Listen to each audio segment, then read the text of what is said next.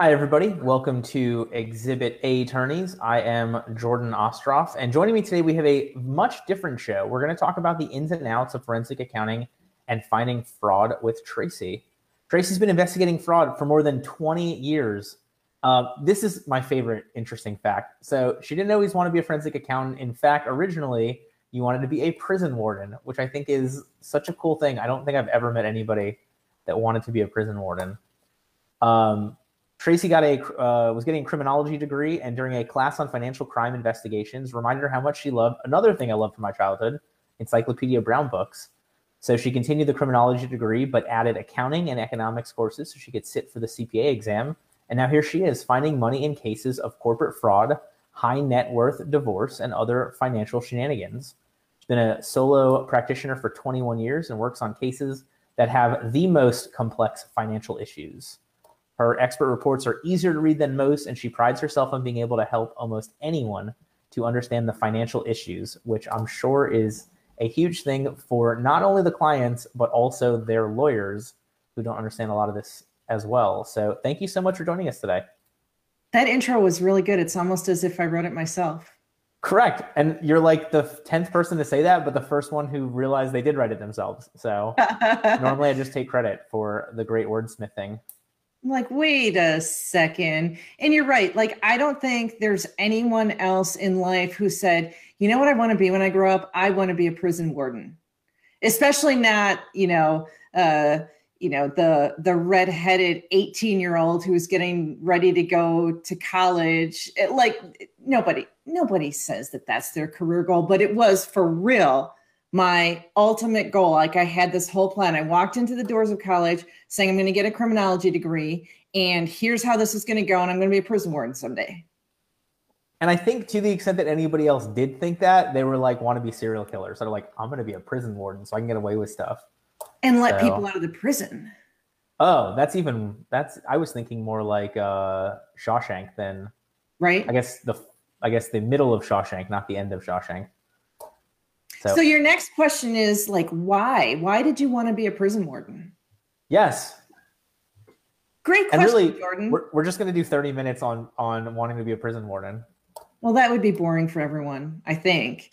I don't know. So I have a fascination with the prison system and the the social aspect of it and the communities that are formed between the prisoners and how they self-govern and you know how well how they are governed by the official rules and things like that. And so i've always liked documentaries on prisons and things like that. And so um you know it was just always really uh, something i was super interested in. And when i got into the criminology program uh, it, it told i knew i was in the right spot because i was dealing with uh, the criminal stuff i just happened to take this financial crime investigation course and said wow, I've always been really good with numbers, and this might actually be a way to um, bring the two things that I like, criminal justice and numbers together. And I can probably make more money as a financial crime investigator than I can as a prison warden.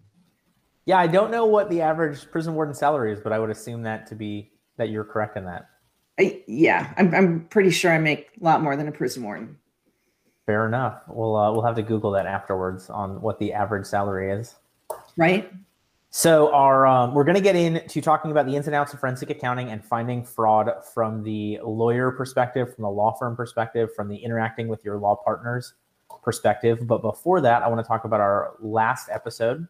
Um, if you want to watch more of these shows, once we're done here talking with Tracy, you can listen to our last show uh, that aired on Thursday with Megan Robinson, who talked to us about overcoming the common growing pains that law firm owners have. So, but enough about that.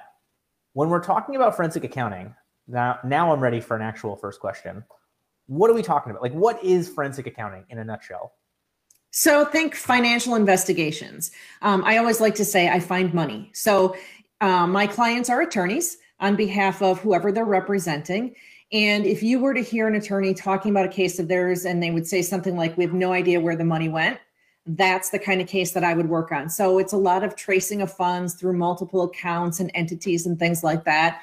Um, it is in some cases figuring out damages. So, you know, two companies get involved in a contract dispute and someone says, We've lost money and it's all your fault. I can come in and figure out how much money was lost and then testify as an expert witness in court. So, from a very, the 10,000 foot view, what's the percentage breakdown between like we just made a bad business decision to like somebody is committing fraud? I mean, by the time they get to me, they're pretty certain that fraud has occurred. It, it's pretty gotcha. rare that I walk away from a case and, and say I didn't find any evidence of anything, but it happens sometimes. I mean, even like in the divorce cases, you know, I get brought in uh, when people who make a lot of money, have a lot of money, are divorcing each other, and one spouse is typically saying, I don't know where all the money went, or it seemed like we made more during the marriage. Where are the assets? And, you know, once in a while, I come out of those cases saying, actually, everything's accounted for. And I hope that um, you have some peace of mind that at least you did your due diligence and you didn't, you know, walk away from this divorce saying, I wish I had looked further. Yeah. So I imagine there, so there's, there's going to be those moments where you just, you know, spent a little bit too much money over so long of a time frame to not really know where, why there's less in savings or whatever it is.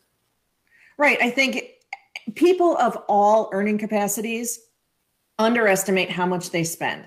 Like if I asked you right now, how much do you spend every month on eating out? You would throw out a number. And I bet the real number is somewhere 50% more, 100% more, because people just have um, delusions about how much they spend, right? They just, it's hard to keep track in your mind how much you spend then imagine if you're super wealthy, like you don't have to keep track of how much you spend. So they have no idea on a monthly basis how much they spend. And so sometimes I'm looking for where did the money went? Other times, where did the money go? Other times I'm just looking for we need to know how much was spent every month so that on going forward basis after divorce we know how much child support or spousal support should be paid so that the parties can maintain the same standard of living yeah i was talking to a um, I guess he's a business consultant now, but he used to be a CFO for some uh, like Fortune 500 companies. And like literally, he has stories of like, yeah, you know, 1.1 million dollars in a rounding error, like you know, whatever, we lost it. And I'm just like, my mind is blown for uh, you know the situation where you just not misplaced, but like went over budget by you know seven, eight figures on some of the things. It's crazy. Right. So six years ago, I was the financial expert for a pretty big name billionaire who was getting divorced. And I was going through all of their spending for a five year period as a family. Um, and your mind kind of gets warped in terms of what dollar amount matters. It's like, oh, well, we don't know what that $10,000 was for. Who cares? Right. Oh, well, there was $50,000 spent on that, and we're not quite sure how that shook out, but who cares? And it's, it, it, it warps your mind. And uh, Kelly Paxton came in to say she looks forward to you analyzing Bill and uh, Melinda Gates' divorce in the future. I wish Kelly. So so here's my theory. My theory is that they have a fully negotiated g- agreement already, and that that was done before they um, before anyone found out about the divorce. Because that's what happens a lot. Because everyone knows that when you're a big name like that and you announce a divorce, there's going to be vultures circling and whatnot. And so many times they just um, negotiate the whole thing uh, before anyone knows that it's even happening. Makes total sense. And then from the standpoint of fraud, I mean, I know I know fraud from the very criminal black letter law type standpoint, where you know intentionally taking something that's not yours. From your perspective, though, I mean, what what's that definition look like? It looks exactly the same. So oh, well, first of all, it's proving you know proving what's missing, proving who took it.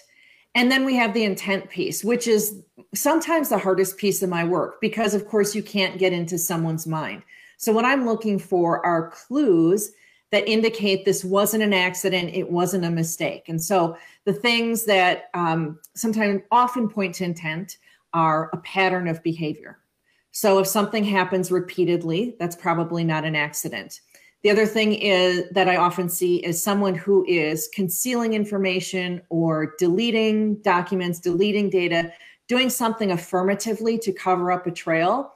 If a transaction was a mistake, no one would be going back and trying to cover it up, probably, right? I mean, you could say, maybe someone who made a mistake is afraid for their job and they covered something up because they didn't want to lose their job over an accident. But when, again, when we see repeatedly that someone is trying to cover their tracks, that would lead us to believe there's probably intent there. So obligatory. So like Tom Brady smashing his cell phone during the uh, Deflategate stuff. Yeah, I mean, Why? accidents happen. You know, the uh, the desktop computer accidentally fell into the ocean. We don't know how that happened. Yeah, makes total sense. So from this, I mean, obviously the pattern behavior is an easy one unless they're like really getting taken advantage of over months. But from the like intentional destruction of things how often or, or when do you see when things are destroyed so much they don't even know that there was something destroyed to know that there's something being covered up? That's a good question. Thank you. So yeah. Here's what i see a lot more often okay. in the cases i work is that the people who are stealing have a certain level of arrogance and they don't actually try all that hard to cover up their tracks and destroy things. Yes, I I have actually had a client uh, who eventually went to prison who literally chucked a desktop computer into the ocean so that something couldn't be retrieved from it. um, the, the files are in the computer right and and yes in cases that i work on there will be files that are have been deleted but it's not that often that the files have been deleted and the person has gone and purposely overwritten the hard drive so that the deleted files can't be recovered. Usually it's it's actually pretty sloppy. And so in your typical case, what we'll do is um, you know ensure that the computers go to a computer forensics person so that we can grab the data look to see if there's any deleted stuff and what we need is typically there if it wasn't deleted all that long ago and so the amount of times that I've been involved where there's been something super fancy that has been done are are few, relatively yeah, speaking.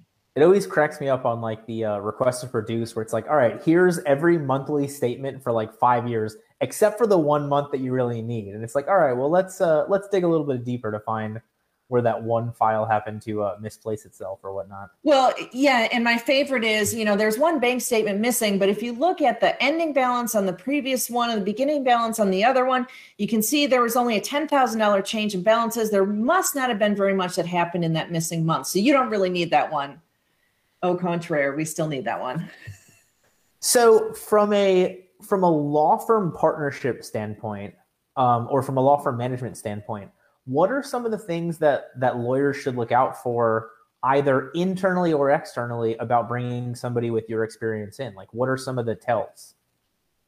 So i've been a solo practitioner for 21 years and and that's by design right? I don't want partners. I don't want potential stealing from one another and and and the drama that goes along with it. So but you know assume you've got a law partner or two. Um, really what i see happening is that partners start taking a hands-off approach to the numbers maybe because they're intimidated by the numbers maybe because they're too busy with the practice of law um, maybe because um, they're just too busy making money that they don't have time to sit and count the money. Um, it is when the attorneys take that hands-off approach and they're not double checking on a monthly basis what's going on that bad things can happen so you might have a law firm where uh, we've got our paralegal who handles all the money coming in and makes all the deposits and reconciles the bank account, and that's all happiness.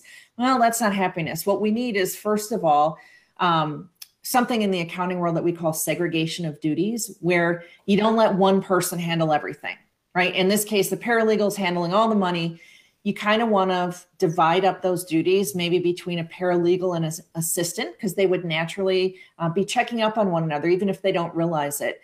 Um, but even as important maybe more important is the owner being involved in the process. When that bank statement comes in every month checking it over and making sure your employees know you're checking it over right? So so casual statements about oh when i reviewed the bank statement um, a, a good question here or there. Hey, on the bank statement, I saw this. Could you tell me what this was for? Right? That imparts on them that you're double checking the things. Those are truly segregation of duties and double checking the bank statements are two of the cheapest and simplest ways that a law partner can stop fraud from occurring in the firm. And well, and not even I mean from the the separation of duties. I mean, not even necessarily from fraud, just like legitimate mistakes and oversight. A lot of times you might have somebody catch it when they're looking at a different part of a settlement statement for a PI case or you know whatever it is. Just yep. to put that second pair of eyes may prevent mistakes, let alone preventing fraud. How do you know so much about this? Because uh, I run a law firm, and right. the art, and at the end of the day, my wife's the one that stamps all of it because she owns the other half. And and anytime we outsource any, or I should say outsource, anytime anybody else is involved in it, my wife is like the most anal about you know because we've got the trust account rules and and all those things. So I'm I'm there with you. Uh, I do like the idea though of just like randomly sending an email be like, hey, uh, what did you spend eight dollars and seventy six cents on at Amazon just to show that you are going well, through some of the numbers. Yeah, don't be dumb about it with an eight dollar and seventy six transaction though. Like, I mean, like make your question be about something that counts, right?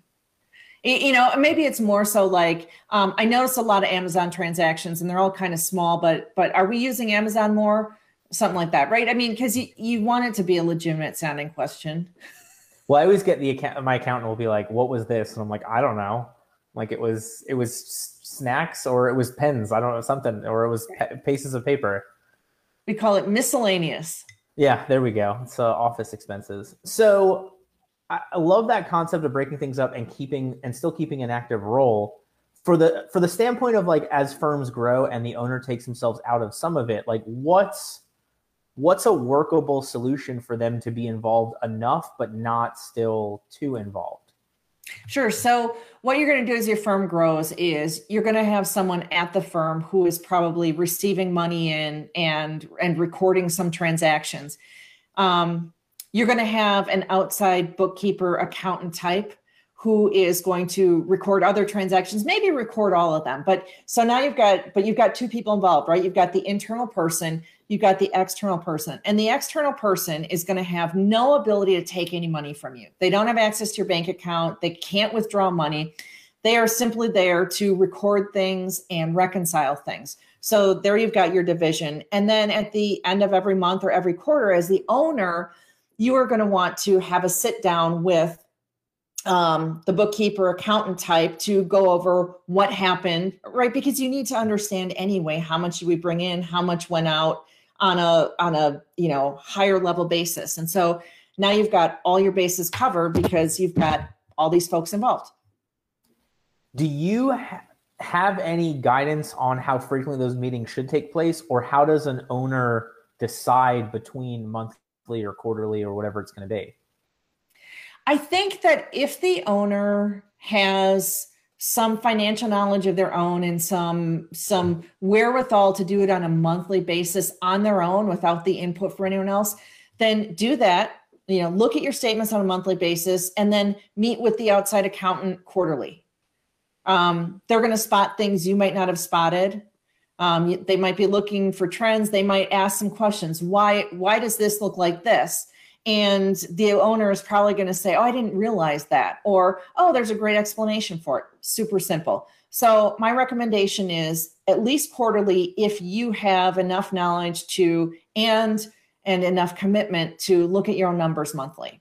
If you don't have that commitment to do it on your own or you don't have enough understanding, then I would say try to have a little phone call or something with your accountant monthly just um because think about it this way there's an awful lot of money that could disappear in a quarter's time. It, it you know, it seems like ugh, a monthly meeting. That seems like an awful lot. But in three months' time, how much money could walk away from your firm?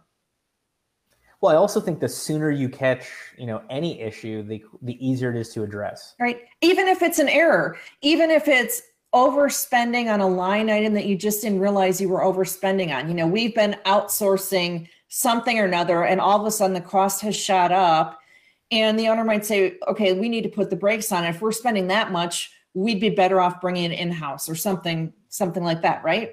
So it, it, doesn't have to be a fraud issue. It can be a purely operational issue that you're going to catch early and save yourself a bunch of money.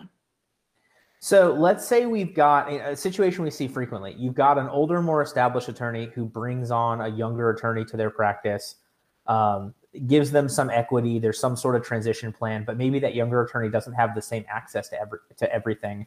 You know, maybe the older attorney is the one who's still having those meetings, what can that younger attorney partner do to still keep an eye on things? You know, is it asking to is it asking to be part of that meeting, or is there something else that they can look out for to see if there may be financial issues going on? Yeah, it's definitely asking to be a part of that meeting. And if you've got an ownership interest, even if it's smaller, um, there should be some sort of open book policy, right? There should be some level of access granted, especially if if you've got an ownership interest such that you know the tax return uh, you're going to be partly responsible for that information you certainly um, the irs says you have every right to see that tax return and so you should have access to the underlying information as well so um, yeah it, it's just a matter of asking i think well i love i didn't know that so that's great that they have they have some leverage because the irs is going to mandate that they have access to it well, see, this stuff. is something. This is something we use in litigation when we're doing uh, discovery requests, and you know, um, let's say like a it's a divorce, and uh, husband has part ownership in a company, and we ask for the tax returns, and he says, "Oh, we couldn't possibly, you know, those are confidential." Uh, well, actually, you have access to them as an owner, and the IRS says you have to have access to them as an owner. So, therefore, uh, you can give them to us. Makes perfect sense. Mm-hmm. So, what about? I mean, is there any wisdom that you have in terms of like employee theft? Just an employee at the com- at the law firm taking something or running credit cards the wrong way. I mean, is other than looking at the the um, other than looking at the statements, like, is there anything for a lawyer to look out for from that standpoint? So, these types of schemes typically start small and then they ratchet up. As as an employee realizes no one is listen no one is watching um, they start stealing more. And so they do what i call introductory fraud where you know there may be a hundred dollar transaction or two hundred dollar transaction and they're trying to see is anyone going to ask me about that? Is anyone going to catch that? Um, and so does that mean the attorney has to be looking at teeny tiny transactions? Not necessarily but what i see is those transactions start when the employee has a feeling that everyone's hands off. So, to the extent that the owner could be more involved on a daily basis and give the appearance that they are looking at things, that's probably one of the easiest and best preventions.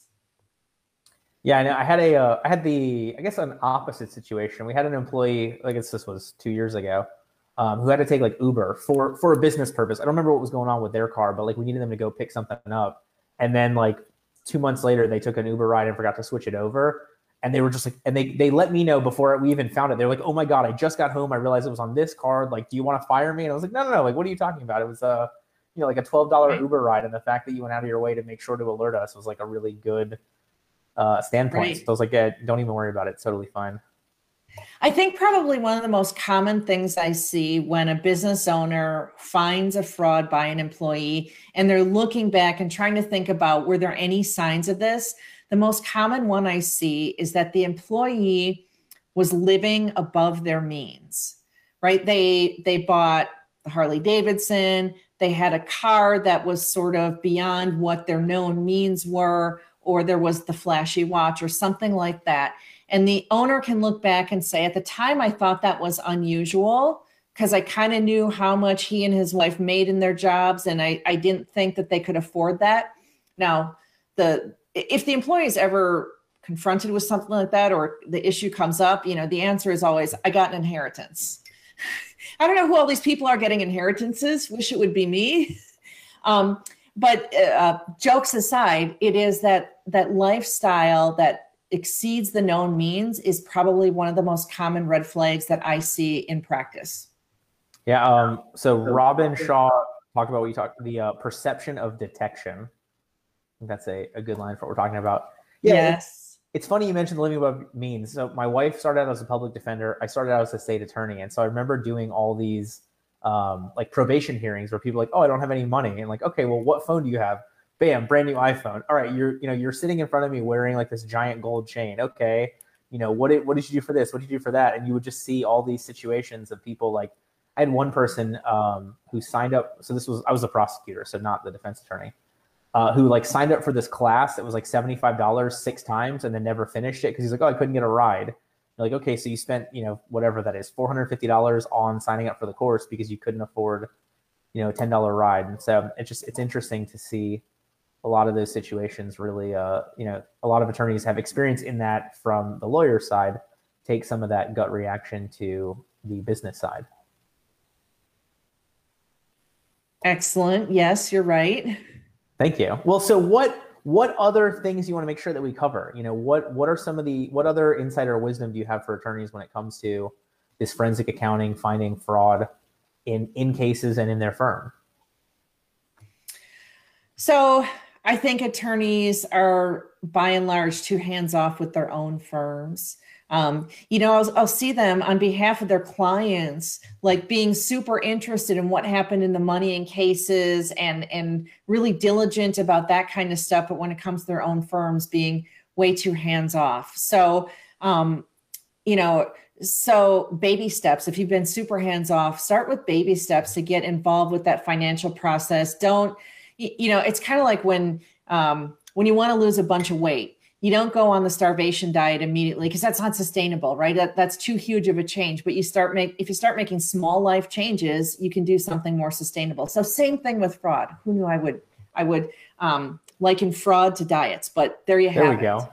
right? No it makes perfect sense and and the funny part is i see that happen on so many things where it's like you are really good you're really good when it's your job but not so much when it's your ownership. And so there's that benefit of you know paying employees to do specific tasks at the firm so that it becomes their job instead of being you know that that passion that ownership. But then obviously i mean this is the one that has the most risk to outsource to anybody else. Right? And putting systems in place like like systems checklists things that have to be done every month at certain times that people have to sign off on doing them. Um, that goes back to that perception of detection that robin mentioned and i've mentioned um, you know where when people know that there's an official process and someone is making sure that those items are checked off every month that's certainly a help in that regard. So what I, am I'm trying to say from a tactical standpoint you know is it better to have like is there a, a common value amount that you want employees to like pre-approve for somebody else is it better to have employees all have their own business credit card so you can see who ran what like is there any consistency on any of that advice? Mm, I don't have consistent advice because it really goes with it goes along with firm culture and how big your firm is and what matters to them and such. You know, at, at one firm you may care about a fifty dollar charge. At a much bigger firm, it's like, yeah, whatever, right? So I don't have cons- yeah, I don't have across the board advice for that. Okay. And some of it's trial and error, right? Well, like for hopefully example, not too much error. Right. So one of the things that I like for companies to do, rather than having employees um, use a company credit card or submit receipts for business meals and all the little ticky tacky things that might happen when they're traveling and such. I prefer the company to just give the employees a set amount per day for meals and incidentals so whatever that dollar amount is, let's say it's a hundred bucks a day and just give it to them because everyone is happier. You don't have to check receipts and credit card statements. You don't have to risk someone double expensing thing or things or playing all the games. The employee is happier because guess what? If the employee that evening decides to go to McDonald's for dinner and pocket the rest of the money, yay for the employee. Who cares? Right. right? So that that's kind of something, you know, but but not every firm can get over the mental hump of like, oh, I'm just going to give my employee a hundred bucks per day. Like, eh. And you end up, you end up spending more time than the cost would and not building the rapport that it would to do it the other way. Right. And by the way, I made up a hundred bucks a day. I like just totally pulled that out of thin air. So don't anyone think like that's like the standard or anything like that. I don't, I don't know what people use as the standard. Yeah, I don't. I guess. Uh, I mean, it, I'm sure it depends upon the area. It depends upon the time. It depends upon who's going. But uh, yeah, I mean, I've seen, I've seen all sorts of weird numbers for different right. things. So I want to change gears slightly.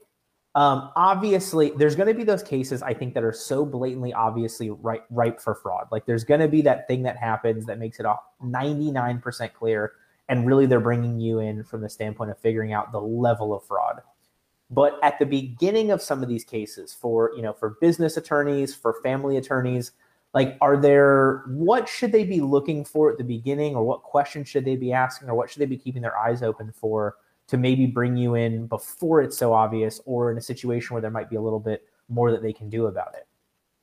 Oh, so all these cases, the earlier I come in, the better, right? Because we can, I can help with the discovery requests and make sure we're asking for the right thing and we're not using the wrong phrase for a particular report or accounting thing. So, absolutely, it, it is so much better to come in early.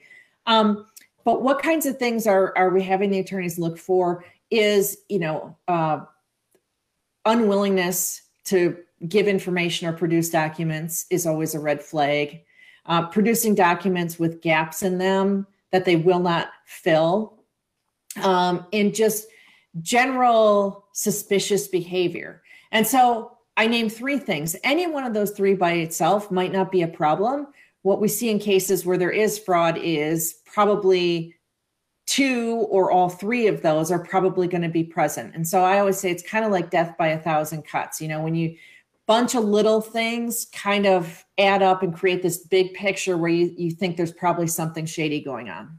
Well, it goes back to that pattern. You know, it's a lot it's a lot easier, it's a lot harder to make a mistake consistently than it is to make that mistake one time. Um, and then I I love that you talked about it's not just one of those things because otherwise every single case that I have, the other side doesn't want to turn stuff over. So it's it's not always right. fraud. Makes perfect sense. All right, so um, as we get towards the end of this, actually, before I do that, what is the best way for somebody to bring you into a case? I mean, is that just a call or an email, or is there like a, a specific process to bring you or somebody similar on board?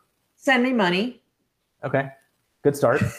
Hopefully not stolen money. Hopefully not fraudulently received right. money. No, so seriously. Um, so nearly all of the time i am contacted by the attorney not by the client themselves. So it's usually the attorney contacting me. Yes it's either by email phone call linkedin message something like that. Um, and we'll have a we'll have a little talk. We'll probably if they contact me by email we'll probably end up on the phone to talk through what they've got going on.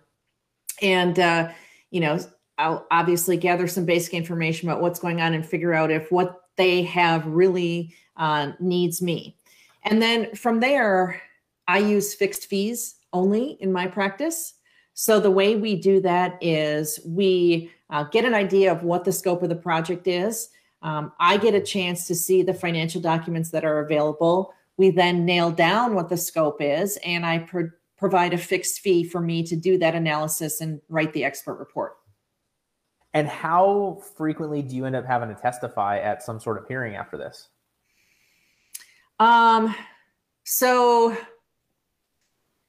honestly, between depositions and trials, I I testify normally probably about five times a year. It's not as often as you would think. Well, a lot of times I think you're finding the smoking gun that they need to really uh, get the leverage to settle. So right so sense. i mean the potential is always there to testify in almost all of my cases but how often it happens again probably about five times a year and that's pretty typical of what I see with other experts as well. Makes total sense. All right. So uh, for everybody who's joined us and enjoyed this, you can come back on Thursday, 1.30 Eastern Time. This Thursday, we will have Colin Levy on to talk about legal tech, innovations, and finding your way in the legal profession. That'll air this Thursday, 1.30 Eastern Time. But I'm not going to let you go yet because I want that biggest golden nugget, that most amazing takeaway – if somebody's been listening for the last 35 or 40 minutes and they remember absolutely nothing you said about what you share now, it can be something you've talked about before or something totally different. What is your biggest piece of advice to help somebody become the exhibit A of a successful attorney? Open your bank statements on a monthly basis and look at them. I did that earlier today. And you know what? There are some months where you hate opening up that email, but there are other months where it's wonderful and it needs to happen. So I'm with you. You just got to do it. Makes perfect sense. All right. Well, thank you so much for joining us today. Thanks for having me. It was a it was a good time.